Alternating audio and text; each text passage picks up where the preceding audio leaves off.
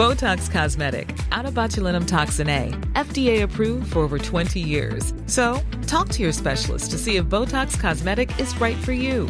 For full prescribing information, including boxed warning, visit BotoxCosmetic.com or call 877-351-0300. Remember to ask for Botox Cosmetic by name.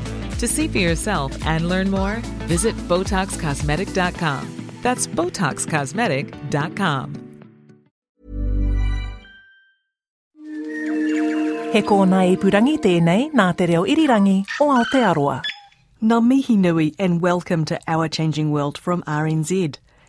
This week, technology expert Peter Griffin meets scientists from the MacDiarmid Institute for Advanced Materials and Nanotechnology to discuss the sorts of technologies that might be commonplace in the cities of 2050. Peter's journey starts at Te Papa Museum in Wellington. I'm at Te Papa's Te Taiao Nature exhibition. It's been running a few months here in Wellington and seems to have been quite well received. Definitely the kids around me here today on their school holidays seem to be loving this quite diverse showcase of our natural history. But the bit I'm really interested in is towards the end of the exhibition where we start to look towards the future and the impacts we're having on the planet. Things like plastics in the ocean, the degradation of our fresh waterways, and the various impacts of climate change. I'm looking at a big image of a city in 2050 in front of me, how it might look, and it's not the sort of Blade Runner style cityscape that you've seen in sci fi movies. It's actually more akin to a supercharged Singapore. It's very clean, it's very lush, very modern looking. The skyscrapers have all this greenery growing out of them. There's a sort of Hyperloop style light rail system in the foreground here. But there's also some really interesting technologies that have been built into this city that I'm told will likely be part of any city in 2050. And I'm going to talk to a couple of scientists that have been heavily involved in envisaging the city of 2050. I'm going to ask them what they're working on and talk about these underlying technologies that could make a future city cleaner, greener, and more sustainable. I'm Justin Hodgkiss. I'm co director of the MacDiarmid Institute and a scientist at Victoria University of Wellington. Uh, in the MacDiarmid Institute, we study material science and, in particular, materials for sustainability, the basic research needs to create a sustainable future. My particular area of research is in materials for next generation solar PVs, and that's been my input into the display that we're looking at now. So we see uh, increasingly around New Zealand these rigid solar panels. They're made of silicon and, and glass and various metals in there as well. How are we transitioning from these solid panels to flexible film based solar cells? Yeah, so the thing with silicon, which is today's technology, is that in order for it to perform its function, and its function is that of a semiconductor, which is to both absorb light and conduct electricity. So it needs to absorb visible light and then convert that light energy into electricity. Um, and in order for silicon to do that, firstly, there needs to be enough silicon there for it to absorb all of the light that comes on it. And that means it needs to be many microns thick, tens, hundreds of microns thick. And in order to conduct electricity well, it needs to exist in crystals. And so the fact that you need a lot of it in these crystals means that it needs to be made with very high purity in a rigid polycrystalline thing. And, and that's why it needs a, a solid substrate underneath it, because otherwise it would just crack and it would no longer conduct. So that's why we, we have silicon on rigid cells. Now let's think about the alternative that I'm working on. Basically, you need to replace the semiconductor silicon with a different semiconductor, something else that absorbs light well and conducts electricity well. Uh, so the type of semiconductors that we're working on that have a huge amount of promise are called organic semiconductors, and they're essentially made of carbon-based molecules or polymers, and they have a number of, of, benefits. The first being that you hardly need any of it to absorb light. They absorb much more strongly than silicon does. And so that means that you can have a very, very thin film and when things get thin, they're very flexible. So you imagine, you know, a stack of newspapers, it's really hard to bend. But then if you go down to just a couple of sheets of newspapers, it's really, really bendy. It's this kind of the same thing here.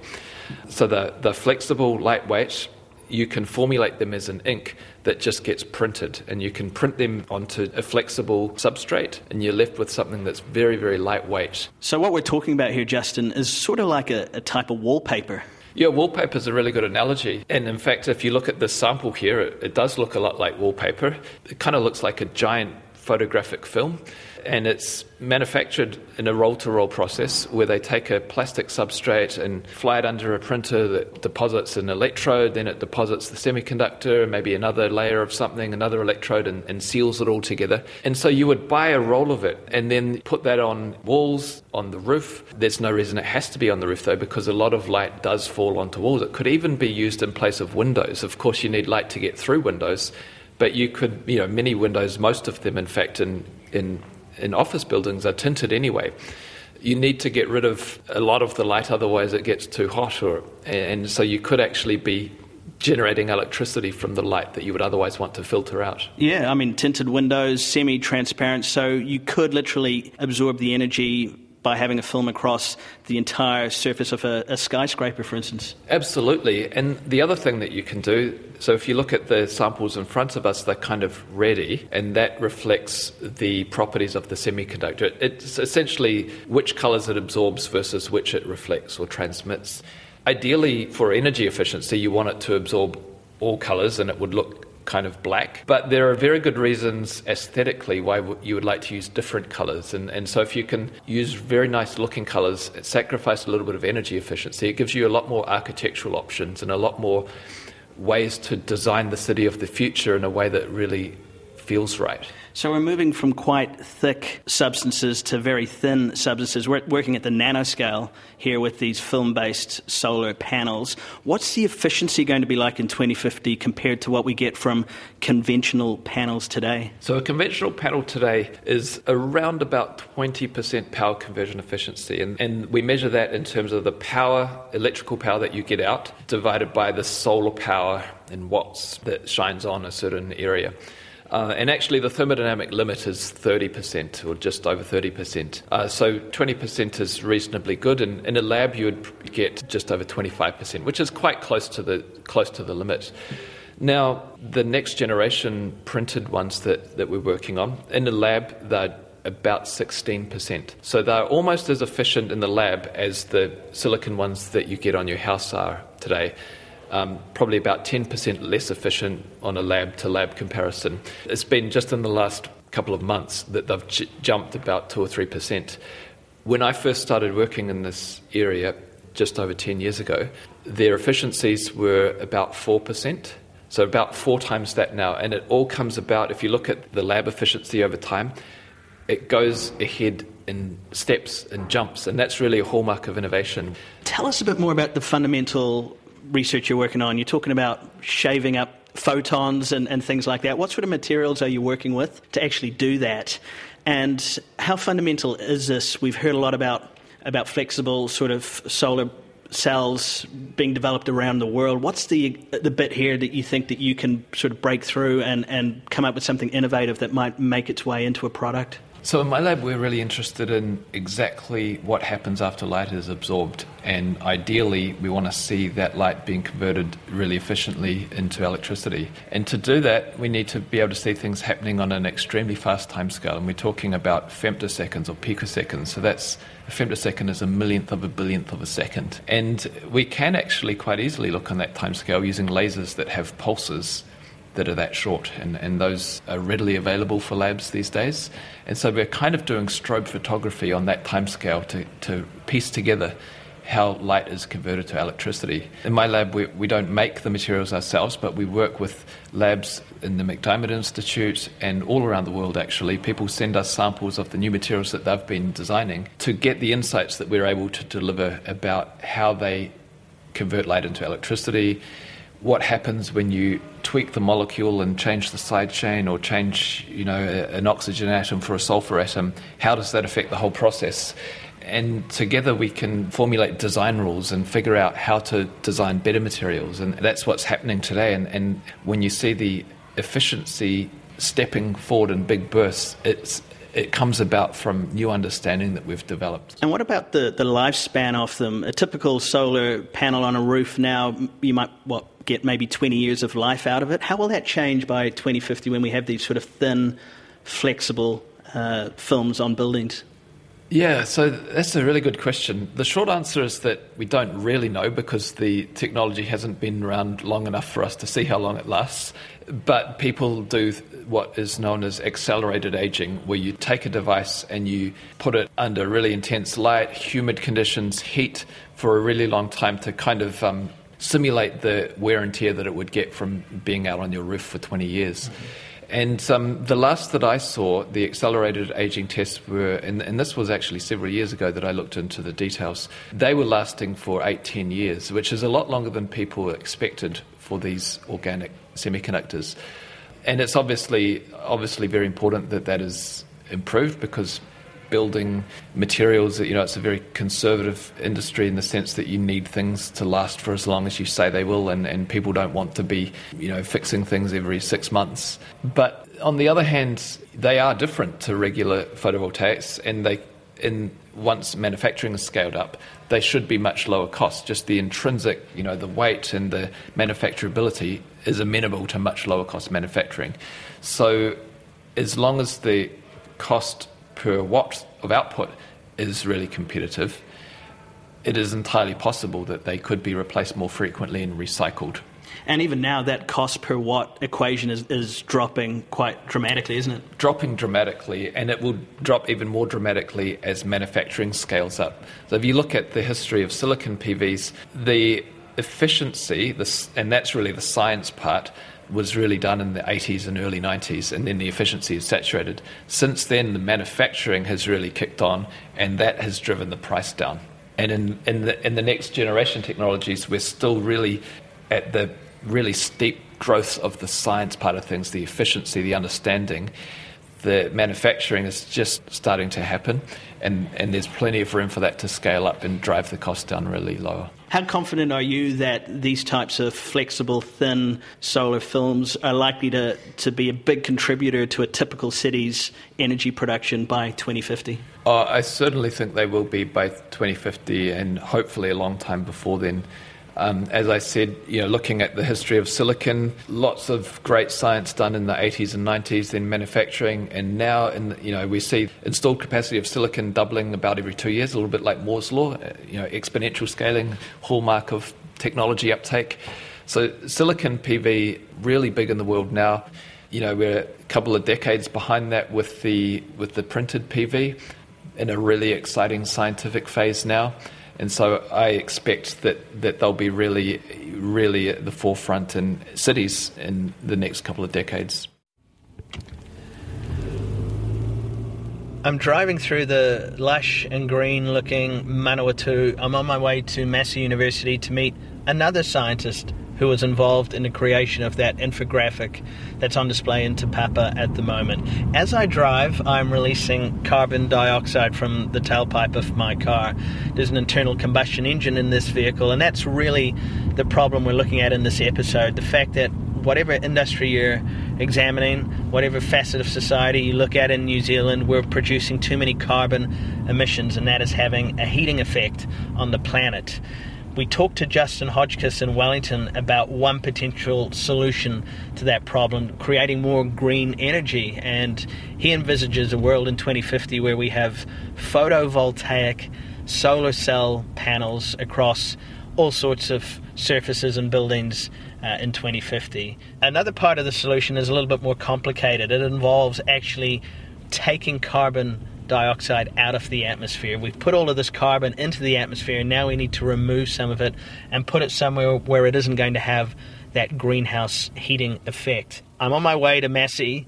The man I'm about to meet is heavily involved in his lab in coming up with technology that will literally filter the carbon out of the atmosphere and may be an answer to the problem we have of too much carbon accumulating in the atmosphere. So my name is Shane Telfer. I'm a chemist at Massey University and in the School of Fundamental Sciences here. And I'm also a principal investigator with the MacDiarmid Institute for Advanced Materials and Nanotechnology. So, Shane, you've been involved in this beautiful infographic down in Te Papa. Uh, it looks pretty amazing. And one of the things I noticed up on the, the hills in this infographic, we see these interesting tree like structures. What are they? Right, so we worked closely with the graphic designers as they were putting these together. It was really interesting uh, process to go through and to sort of contemplate how future city might look. The structures that they've put up on the hills there are, are CO2 capture devices, if you like. So CO2 being carbon dioxide. So they're very uh, large structures that will draw air through them and sieve out the carbon dioxide molecules from the air. So, the thing about carbon dioxide is that uh, it's a huge problem causing global warming, but it's only present at about 415 ppm, so that's parts per million. So, that really what that means is only 1 in 25,000 molecules in the air is actually CO2. So, you've got all the remaining molecules there being something else, largely nitrogen, oxygen, bit of water vapor, and so on. What these structures are doing is drawing through all of the air and then selecting out just those few CO2 molecules, which are the really troublesome molecules, and not getting bogged down and, and, and, clogged up, if you like, with the other molecules, other constituents of the air. We see these as being kind of part of a future city where we're seeking to generate what are called negative emissions. And so rather than positive emissions that would be releasing CO2 into the atmosphere, these structures would be responsible for negative emissions, that is, reducing the amount of CO2 that's in the atmosphere. And as it turns out, this is really important for uh, mitigating climate change and more or less baked into every realistic climate scenario that's put forward. So, for example, in the Paris Accord, there's a big report came out on how to limit global warming to uh, maximum temperature rise of, of 1.5 degrees. Now, that sort of temperature rise ought to be manageable on a global scale and not cause too much havoc.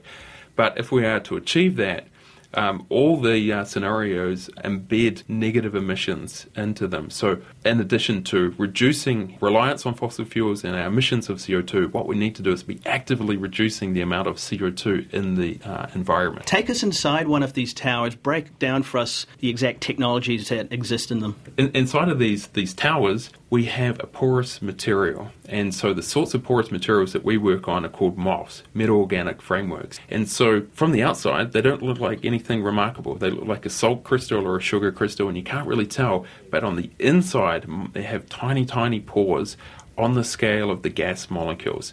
And so they're able to catch gas molecules as they pass through them. As I was saying before, what we really need is for these materials to be very, very selective. So what we would envision is, is producing these materials, we're going to make a large quantity of these materials and have them act as sieves or filters inside these CO2 capture devices. And so the, the idea would be that the air will pass through uh, these devices through these tiny little sieves and fish out just the CO2 and let all of the other constituents of the atmosphere pass through, so the nitrogen, oxygen, and so on. Do they act sort of as a powered fan sucking the air through this filter? Yes, so you'd actually have to pass the air through. They, they wouldn't be um, able to, uh, you, you, couldn't rely really just on, on diffusion of the air through them. So there will be some sort of fan there, so to force uh, the air through, and so that you're actually you can imagine uh, how a sieve works, where you, you pass uh, a material through a sieve and it collects one fragment or one, one part of the mixture that you're dealing with.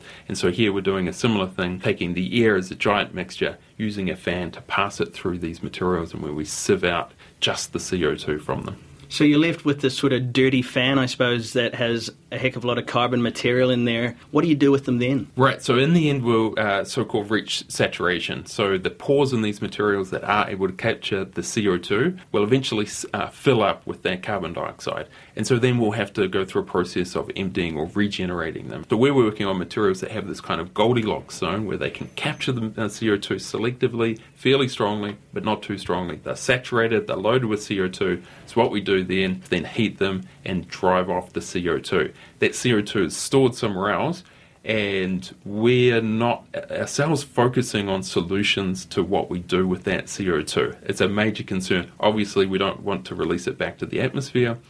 Others, other people um, are working on geological solutions where it might be buried underground, but I think one of the best solutions is to actually use it. People like Carbon Engineering in Canada are really looking at ways to convert that CO2 into usable fuels. So we can then have, if you like, a closed cycle of fuel use, carbon emissions, carbon capture, and then conversion back into fuel. What's the key to improvements in efficiency with those materials? What are you working on in the lab that is sort of pointing the way forward for better results out of these filters? Right, so there's a few targets that we have. Uh, firstly, your material has to have a fairly high capacity for the CO2. So that means really it, it needs to be able to, to host a significant amount of the CO2. And the second thing is it needs to do that really selectively. So as soon as you get co-absorption of, say, nitrogen or oxygen into your material or too much water vapor, then you really decrease the amount of CO2 that can be trapped by it. So you've got these really two key metrics that you're trying to optimize simultaneously. So that's the uptake and the selectivity. The third thing really is the energy required to regenerate the material. So at the moment, um, CO2 can be caught using fairly traditional technology, so-called amine scrubbing, and that's uh, we, we, might see employed in, in, many different industries. The amine technology is, is good, it has a fairly high uptake and fairly good selectivity for CO2 but its downside is the amount of energy required to regenerate these amine solutions after they've trapped the CO2. So, really, these new materials that we're working on ideally will be able to fill all three uh, requirements. So, there's uptake, selectivity, and then a low energy requirement to drive off the CO2 to then cycle them back into a new phase. Is that the really energy intensive part of the process? The actual sucking of the carbon into these towers and through these filters isn't such a big deal? Not such a big deal. I mean, it's certainly significant. It certainly will uh, factor into the overall engineering design and uh, energy requirements for the process, but the larger fraction of energy consumption would come around that uh, regeneration process. And I've seen figures, the, the, company Carbon Engineering from Canada is talking about the fact that it can get its efficiency down in economic terms to maybe US $100 per metric ton of carbon dioxide. Are you seeing big uh, improvements in efficiency and therefore the cost of this technology? Cost for capturing CO2 is something that's really at the forefront of everyone's minds. And, and the, the, the magic figure at the moment is 50 US dollars per ton. So Carbon Engineering engineering have come out and said they can do it for about that, maybe a little a little more. The sorts of materials we're working on at the moment, so you have to make them, you have to pay to produce them on scale, and so there's a cost involved there. At the moment, uh, they wouldn't be competitive on a cost basis, but we're really thinking that the current prices for CO2 capture are probably a little on the cheap side. So in the end, where th- this is probably more of a political thing, but where um, the price of emitting carbon becomes more expensive, and so if you like, sort of carbon taxes or the price of carbon uh, becomes more expensive, when that happens, then these other technologies will become viable. Right, and, and so that will that will incentivize the uptake of this technology. And exactly. while in this infographic we're, we're seeing them sort of scattered around a, a big urban centre, yes. we'll also see them next to um, paper mills, um, energy plants, factories, so that they're capturing carbon uh, directly from their industrial processes. Absolutely. And so this is um, so called point source capture, and it's where you have uh, an industry or uh, an enterprise that emits a lot of uh, carbon dioxide in a very concentrated form. And so the classic case would be smokestack from um, electricity generation, not so much in New Zealand, but overseas where natural gas and coal are used to generate electricity. So the smokestacks will be generating uh, about 15% CO2, the balance being nitrogen. And so rather than having around uh, 0.04% CO2 as you do in the uh, general atmosphere, then you've got a much larger concentration of CO2. So it would make sense to put these sorts of filters uh, directly on those smokestacks. Currently, where the amine technology would be deployed would be on those uh, concentrated point sources of CO2. So we're yeah we're looking at, at electricity generation would be a big one there, and uh, others like steel manufacturing. Then Beyond that, yes, uh, the di- uh, so-called direct air capture, and that's what I was alluding to before, uh, and that's in the f- infographic where we have these flower-like structures trapping the CO2 from air, and that's that's the ultimate challenge. So it's a little easier when we have high levels of CO2 to filter it out, but the ultimate challenge is the so-called direct air capture. And so certainly materials that were developed here in New Zealand could be readily deployed elsewhere. And I think there's a, a really significant opportunity for these materials because we do have uh, companies like Carbon Engineering in Canada and Climeworks in Switzerland who are scrubbing uh, carbon dioxide from the air, trapping the carbon dioxide, sequestering it from air, but using very traditional technologies. So they probably have done so from a really pragmatic point of view. They want something that's well established, that's proven to work, and, and to be reasonably effective. But I think over time they will look to newer technologies to implement in their businesses because surely uh, efficiency gains can be made by deploying uh, these new materials. And so that's the sort of potential that these metal organic frameworks we're working on could have. So if we're able to show they have good characteristic and fulfill some of these performance metrics uh, that they require, then I'm sure the uh, these materials will be highly sought after by these other industries. It's no silver bullet, is it? I mean, we, are still going to have to get serious about other types of emission reduction here. Exactly. Or uh, the abatement uh, has to go on, and we, we have to reduce the amount of CO2 that's being emitted, and there's no way around that. Back at Te Papa, I'm keen to ask those kids what they think of that city of 2050. So, Noah, what do you see in this picture here? Um, a big tube. So have you played with the tube? What does the tube do? Uh, it catches gas, catches carbon dioxide, and then like does something with it. So the big red balls, they're the carbon molecules, right? Yeah. yeah. So it's sucking these carbon molecules out of the atmosphere and capturing it in this filter. Yeah. What else do you see up there? What about those things on the hill up there, over here? Um, carbon towers. What do they do? Um, they probably like catch carbon dioxide and then like turn it into something useful. That's right. It's just like that model there. It's actually sucking the carbon out of the air, isn't it? Cool. Very cool.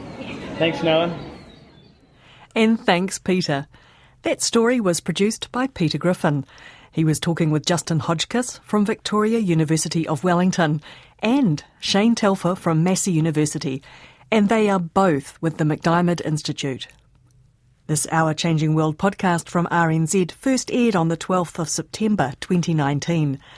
To listen again or find more stories from our vast archive, just head to our webpage rnz.co.nz slash Our Changing World. While you're there, you can sign up for our free weekly email newsletter. RNZ Our Changing World and all the other RNZ podcasts are also available on Apple Podcasts, Spotify, iHeartRadio, Stitcher, Google Podcasts, and plenty of other podcast apps. Check out my chemistry podcast. RNZ Elemental is celebrating the 150th anniversary of the periodic table of elements, and we are up to plutonium and polonium. There are plenty of other RNZ podcasts to explore eating fried chicken in the shower, two cents worth, the detail. Plenty more on a wide range of topics. Stay in touch. We're on Facebook and Twitter as RNZ Science. Many thanks for your company. Bye for now. Mate wa.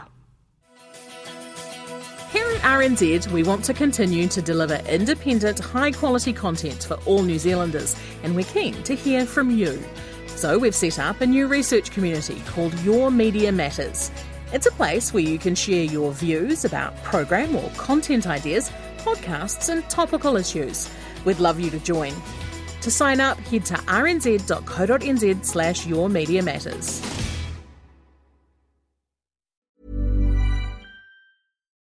Botox Cosmetic, onabotulinumtoxinA, FDA approved for over 20 years. So, talk to your specialist to see if Botox Cosmetic is right for you.